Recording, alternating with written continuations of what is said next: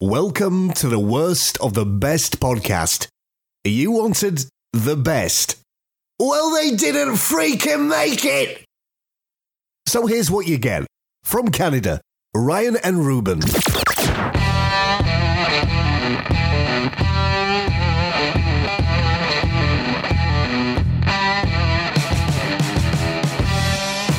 Welcome to the worst of the best podcast Thanks. live Thank you. live.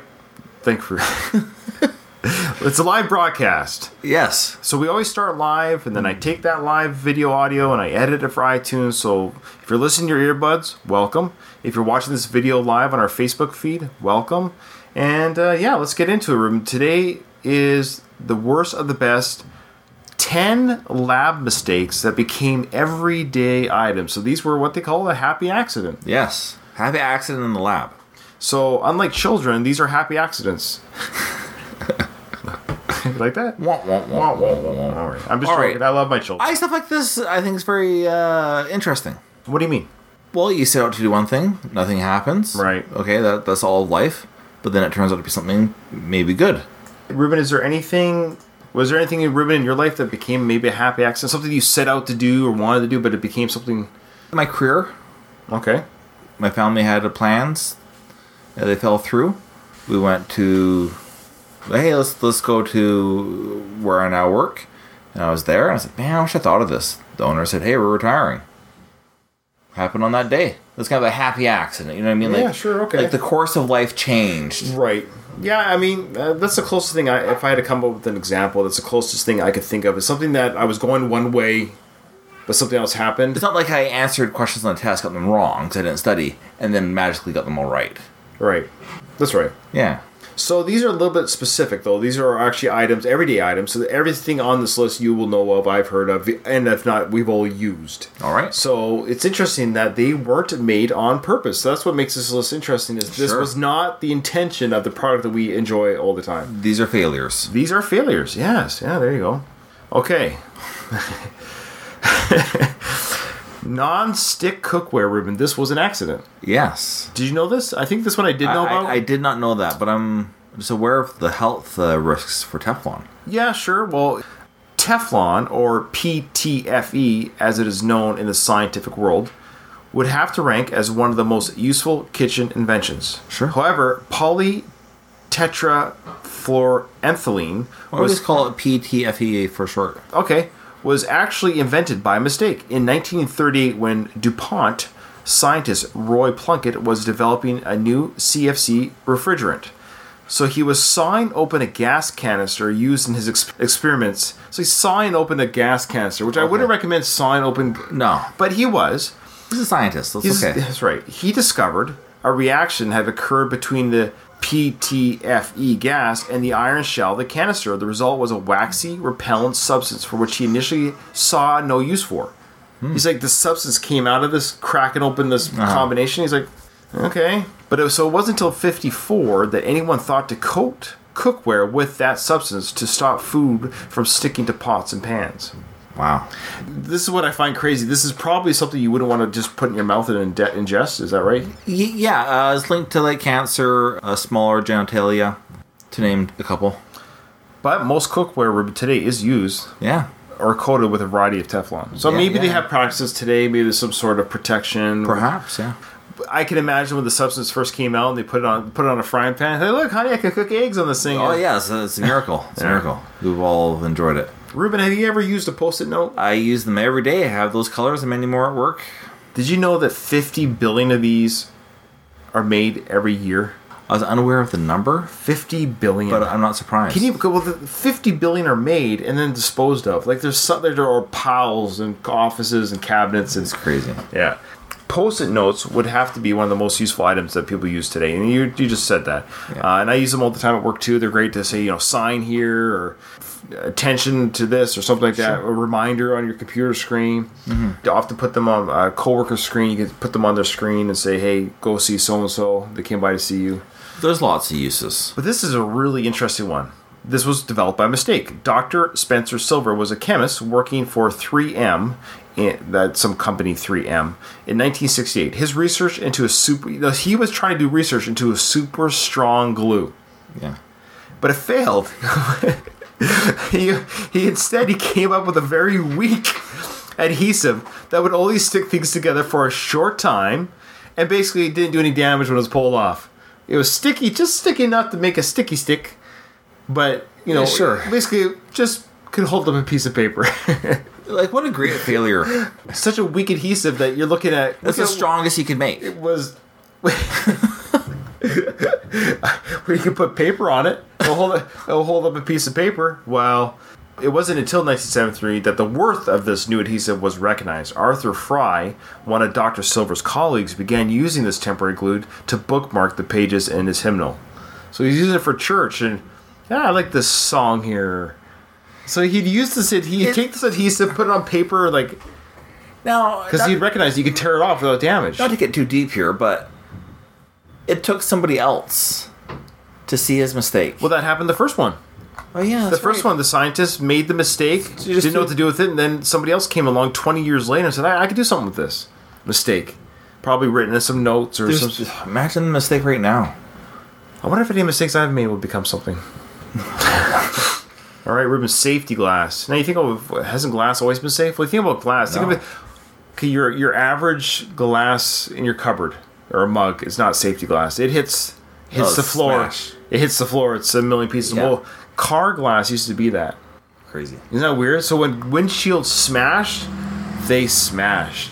They don't do that anymore. They kind of crack. Yeah, yeah. They hold together much better. Yeah. But you remember the old movies? People flying through windshields Yeah. and, and the scattering glass. Well, let's see how this was made by accident. So we have French chemist Edouard Benedictus accidentally knocked a glass beaker onto the ground in 1903 That was a few he years was ago. yeah he was surprised to find that it shattered but it did not actually break so the cracking happened Uh-huh. but it didn't break because inside of it contained cellulose nitrate there's a film of that inside the glass Oh, so that's crazy so he just so happened to knock over a beaker that had a film inside of it that was cellulose nitrate and that cellulose nitrate was the stepping stone to figure out how to break glass without shattering Shattering it. it we know it's gonna break.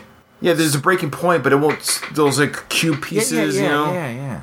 So this plastic coated glass was further developed during the early 1900s and was first used for lenses and gas masks during World War One, and then various forms of safety glass, and now it's in every car, building, cookware. Man, Yeah. Edward. Number seven, microwave oven. Now, Ruben, growing up, do you recall Ruben growing up? We never owned a microwave oven, and I used to think. No, I thought it was just the rich people that. had- Yeah, no, it turns out everyone had it. and we were by no stretch of the imagination like destitute or but we you know we weren't going to Disneyland every year, but we weren't destitute. but we never our family with four boys never had a microwave to reheat anything. Now I think the reason could be you could argue we never had leftovers. That's true. That's true. We ate every morsel of food on our table at supper time. Wait, like, did we, had- ever Mm. we have had- leftovers? We had powdered milk. yeah. Do you remember? We have to make four liters of powdered milk in the middle of supper sometimes. Yeah, we had to make milk during supper. During supper, who's gonna stir? Who's Oh, yeah. gonna- Who's making milk? I made milk yesterday. Making milk, guys. that's Can right. anybody relate to that other than relatives listening to this? yeah, I wonder if any of our f- listeners had powdered milk growing up. So not only did we have powdered milk, but we also did not have a microwave. I didn't have my first microwave or use it until I don't know. I must have been close to twenty. I, I can't remember the first time I used a microwave. It was just like the friend's house. It was- Yeah, first time I drank milk out of a carton was at a friend's house. It's the, it's, it was like a, creamy, rich know. dessert. Well, I, the first time I had milk was at the, the Hubbards, our aunts. Yeah. And I couldn't, I couldn't drink it. I was like, this is gross. Yeah, we're like, oh, this is too thick. This is thick. I think it's two percent, brah. All right. So Microwave. How, how was this accidentally made? yeah, this was an accident. Percy Spencer, a radar engineer, was conducting experiments on a m- magnetron, a new vacuum tube, in 1945. So during the experiment, Spencer noticed that a chocolate bar in his pocket had melted. Yeah, th- th- the safety protocols back then. Jeez. So basically, he was getting radiated on his leg. So his chocolate bar melted. He grabbed some popcorn and, to his surprise, found that the magnetron also made the popcorn pop. What's crazy is, as you know, Ruben, microwaves. Did you know they're heating up? Moisture. Oh, okay. So he was So uh, my understanding is if you could put it in like something that's completely dry, like I don't know, a piece of paper maybe, it wouldn't be hot if there's no moisture. It heats the moisture in the item apparently the mesh on the microwave glass breaks the radiation. from coming out on you. Yeah. Oh, makes sense. So this poor guy, he was sacrificing his body for. So he had popcorn pop outside of. the radiation was in the room enough to make popcorn pop. Jeez. But he had accidentally stumbled upon a new way of cooking radiation, baby. So Raytheon marketed the new microwave oven as a Rata Range in 1946, and the initial ovens were costly and too bulky for most kitchens. They were the size of a modern refrigerator and took 20 minutes to warm up before you could actually cook anything in them. Yeah, if you want to heat up uh, last night's dinner in the oven, you had to heat up the oven. It took time. So here, you could have this heat up in 20 minutes instead of an hour or 45 minutes. But can you imagine the, the I'd be interested in YouTube actually of uh, first microwave. Well, imagine how rich those people would have been. Oh If, if we thought other people had Yeah. money just having a microwave. yeah, in the 40s and 50s. If you had a, mi- if you, if you had a microwave in 1950, oh man, you could reheat last night's dinner in 20 minutes of that like yesterday's pizza, man. Plastic Reuben was an accident. Wow. So ironically, Reuben, Where would the world be without plastic? Well, plastic was ri- originally developed to protect wildlife by reducing the need.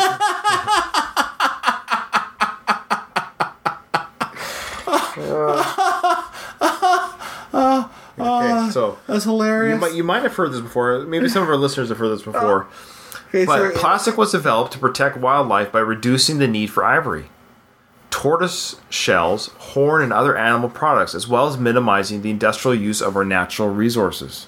that's hilarious. So in 1869, John Hyde answered a New York firm's call to find a substitute for ivory billiard balls, and he found that combining cellulose again. billiard balls were made from ivory. Yes, you didn't know that. Mm. No. Yeah, that's why rich. That's why it's a rich man's game. Ooh, that's kind of gross. Not anymore. Well, not legally anymore, but yeah, elephant tusks were. We're gonna kill an elephant, chop off his tusks, and, make- then and play pool. oh, ugh. Yeah. So he found that combining cellulose derived from cotton fiber with camphor produced a substance which was flexible, strong, and moldable. He is newly discovered celluloid could be used in manufacturing instead of animal byproducts. It, it was used for filmmaking. And then the new synthetic product would reduce the slaughter of animals for the use of their horns, tusks, and shells in manufacturing. So, chemical companies soon began researching and developing new plastics for every use imaginable, from wartime equipment to furniture, cookware, motor vehicles. The applications for plastic are endless. Given the origins of plastics, it is ironic they have become an environmental concern, with more people returning to natural produced products. So, yeah, I'm gonna be killing some more tortoises, elephants. Well, we try to recycle. We recycle our plastics, but there's been some arguments. They're saying that transporting paper takes more room. With plastic, they can squish into smaller. They can transport more plastic than they can paper. So ironically, it takes less to less emissions and natural resources to transport plastic than paper. So when they ask you paper or plastic, you should almost say plastic because when you're done with all your plastic, it can be combined in such a small amount for a lot of. Whereas paper is harder. Ah, okay, I hear you. I hear you. Isn't it, it just you can't win for trying. Ah. No, no. It's essentially it's a it's a Wow. Yeah. We're thinking about you animals. If Yeah. any of you are listening, At the very least, when they ask me paper or plastic, I always say, uh, "Can you give me uh, uh, uh, elephant tusk?" yeah. yeah. all right, number five, super glue. You know, ironically, the guy that was making this was trying to make the weakest glue possible. Yeah, I was gonna say this guy. Where was this guy when they're looking for the hardest glue? So in '51, two guys, uh, Henry Coover and Fred Joyner, were looking for a temperature. Fred who? Fred Joyner and Fred Joyner is working on glue. The What? joiner is a Oh, sorry, yeah. That's like, and, uh, and Harry Coover. But yeah, I got, I got you. His name is Joyner. All right, but it's, It's like- spelled it's Joy, you know, J O Y. But sure. So they were working for temperature-resistant coating for jet cockpits. Uh, after spreading the cyanocrylate between two lenses during scientific experiences, they were alarmed to find that they could not pull the lenses apart, which ruined expensive laboratory equipment. So they create this product. Again, it was what was it? It was to coat jet cockpit, so it's some some sort of protective coating, but it turned out to be an adhesive that was so strong they couldn't pull it apart. temperature resistant coating. Yeah, that's our temperature resistance. That's right. Thank you. Oh, th- oh yeah. So when they're in, yeah, the heat bounces off the cockpit. Okay. So it was then that they realized the potential for this glue, which almost instantly bonded two surfaces together. So super glue, glue was first marketed in the late 50s and has become since a popular remedy for many small household repairs today. I, I use it all the time. Do you ever get super glue stuck in your Oh, yeah, fingers? okay, and you're yeah, like this. Yeah. You know, you're Yeah. like, and then it gets to the point where it starts pulling your skin. You're like, oh, I'm in trouble. Yeah. Yeah. Yeah. Stainless steel was an accident. Really? Yeah. Do you recognize that building rain? Is that the EMP? It is. Yeah. Stainless steel is something we take for granted. EMP is the Experience Music Project Museum in Seattle. It was built in 2000, or it was open in 2000. We, we were there for the opening. yeah, we were there for the opening day, opening concert, great show. Metallica, Red Hot Chili Peppers, Filter, Eminem, Dr. Dre, Snoop Dogg. I'm missing somebody. Do you see Filter? Yeah, I think that was it. it's a great show. It was a fantastic. Probably show. one of the best concerts I've ever been to. you know, that was the last time the Chilis wore the socks. That's right. They did wear the socks. That was the very last show. and I didn't recognize John Frusciante as I should have. Like I didn't appreciate him the way I Yeah, should have. yeah. Well, he really shined right after that as well. I know. Uh, I didn't appreciate the way I should have. Okay. Moving forward. All right. So in 1912, meteorologist Harry Brearley was experimenting to find a rust-proof gun barrel, and but during his research, he added chromium to molten metals, and he eventually noticed that previously discarded metal samples were not rusting like other metals. So he's discarding stuff, and he's realized this stuff's not rusting. So, based in Sheffield, the home of silver cutlery, Brearley soon began marketing his rustless steel to cutlery manufacturers in place of the traditional silver or nickel plated cutlery.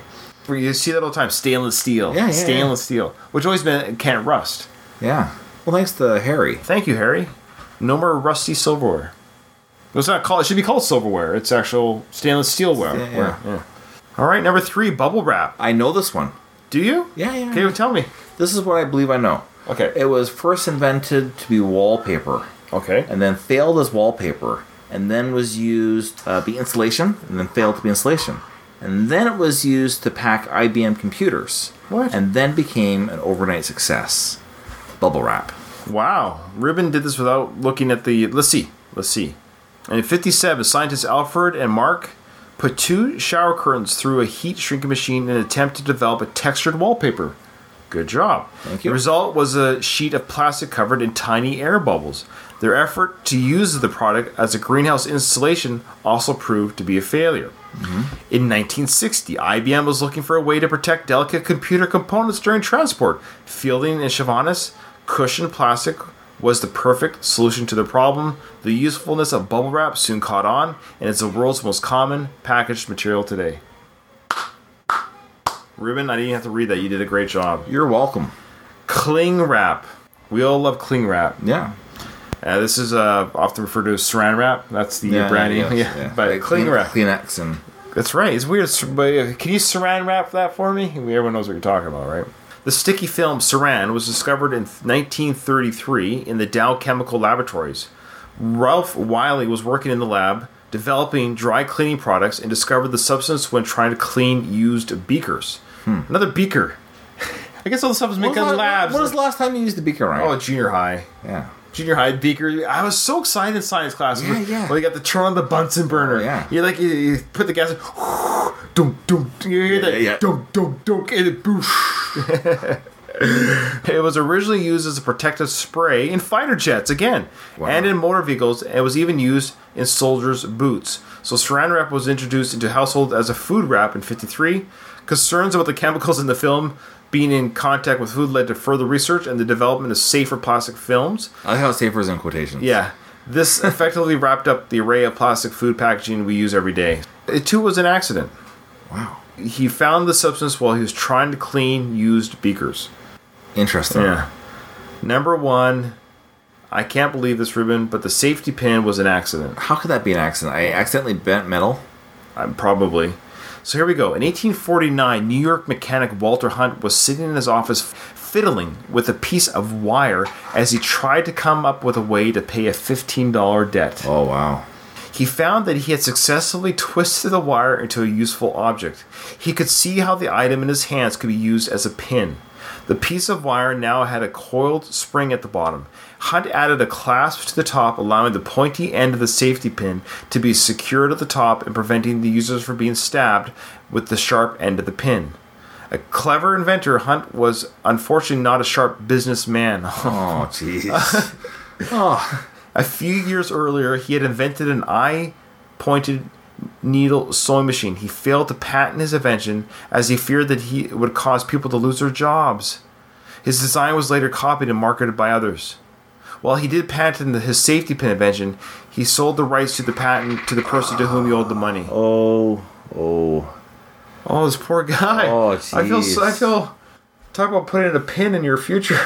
But, Oh, Hunt. but yet, still get a heart of gold.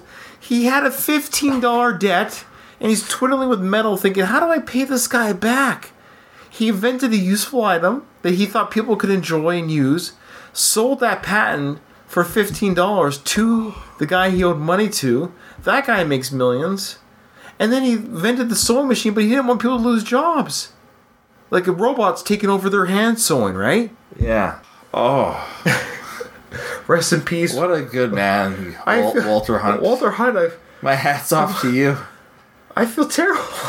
Every single time I use a safety pin, I will think of Yes. you, kind sir. yes, everyone. You deserve a spot in heaven with Everyone. To have a moment Mother- of silence. And everyone listening to this podcast, you have used a safety pin. This man was robbed. His family was robbed. Shame on those people. Shame. Okay, Not on the- the guy that he owed the debt to. No, it's not shame on him. He had. Did he think to himself, "I wow, really? I can run with this"? Who knows? I don't know, yeah. I mean, you never know with the business. Walter might not have been too bright. It did say here that he was a clever Bu- inventor. bus- but- business uh, as a business acumen might have been off. Yeah, he sounds like. Well, I have to say, if you're a nice person, you're probably not in business. Oh, thanks. I'm in business. No, but you know, you own a business. yeah, but I mean, no, I hear what you're saying. yeah, I it's hear what hard. you're Like I couldn't be a used car salesman. Sure, yeah. I, I not to say that they're mean people. I, I can't say to people this when I know it doesn't cost the value of this thing isn't what I'm saying. I just can't do it. saying. Yeah, yeah, yeah. Yeah. Okay. Well, that's it, everyone. Oh, we Oh, are picked. who- Which one's the worst? What's our what's our criteria for worst? Something we use the least, something we could do, and maybe the thing that we could do without. So if it was never invented, like all these things we use, because if we pick the thing we can't be without, means it's the best of the best. So we had that wouldn't make sense. Which one's the worst? These are all the best. What, what one's Yeah, the so worst? what's the what's worst the of- worst invention out of these best? Okay, yeah, yeah, yeah. I'm overthinking it. Sorry. I think the worst one. I yeah, I have my pick. My, me too. Mine's Teflon. And the reason being is because like that's what I was trying to get to a criteria. If one of these inventions didn't exist, that's what I meant to say. If one of these inventions didn't exist, could I live my life okay without it? And I would find Teflon is something I could live without. Just I have a sticky pan, I might need to scrub a little bit more. I'll agree with you on the Teflon. I use everything else. I don't, Post-it I don't- I notes. don't use Teflon. Yeah, I do. u- I see things. I kind of do use it, but I fear. I feel Well, like I'm sure that I do on something, but our cookware is mainly stainless steel. yeah. Just use a lot of butter. Post-it notes we use, safety glass we definitely need, microwave ovens, yes, plastic of course. I mean, what super, glue, all the sure, time. Stainless steel every day. yeah, bubble, Bubble wrap, wrap, yeah. yeah. cling wrap of course, safety, Safety pins, pins. like you need safety pins, safety Walter. oh, there's no way Walter. Hunt. So yeah, there you go. Today the worst of the best is uh, I Teflon. remember safety pins were used for a bit for to show that you're a safe person. Yeah, They were regular Walter Hunts. He didn't want anybody to get hurt. that's right, Walter Hunt. May his name never be forgotten. Yes, tell them to your children, folks. So remember, in front of every silver lining, there's a cloud, and we're here to help you find it. Thanks for listening. Remember to review us on iTunes, like us on Facebook, uh, follow us on Twitter. Thanks for listening, guys. Thanks for watching. All of our podcast episodes, if you're a first time listener, they're available on every podcast app. If you have a smart device, and I can't imagine you don't, it's an iPhone, Android phone, any kind of smartphone, pad, just look for podcast feeds and we're on there. Worst of the best podcast. Thank for thank you for listening. Thanks for being here. Thank you, brother. All right.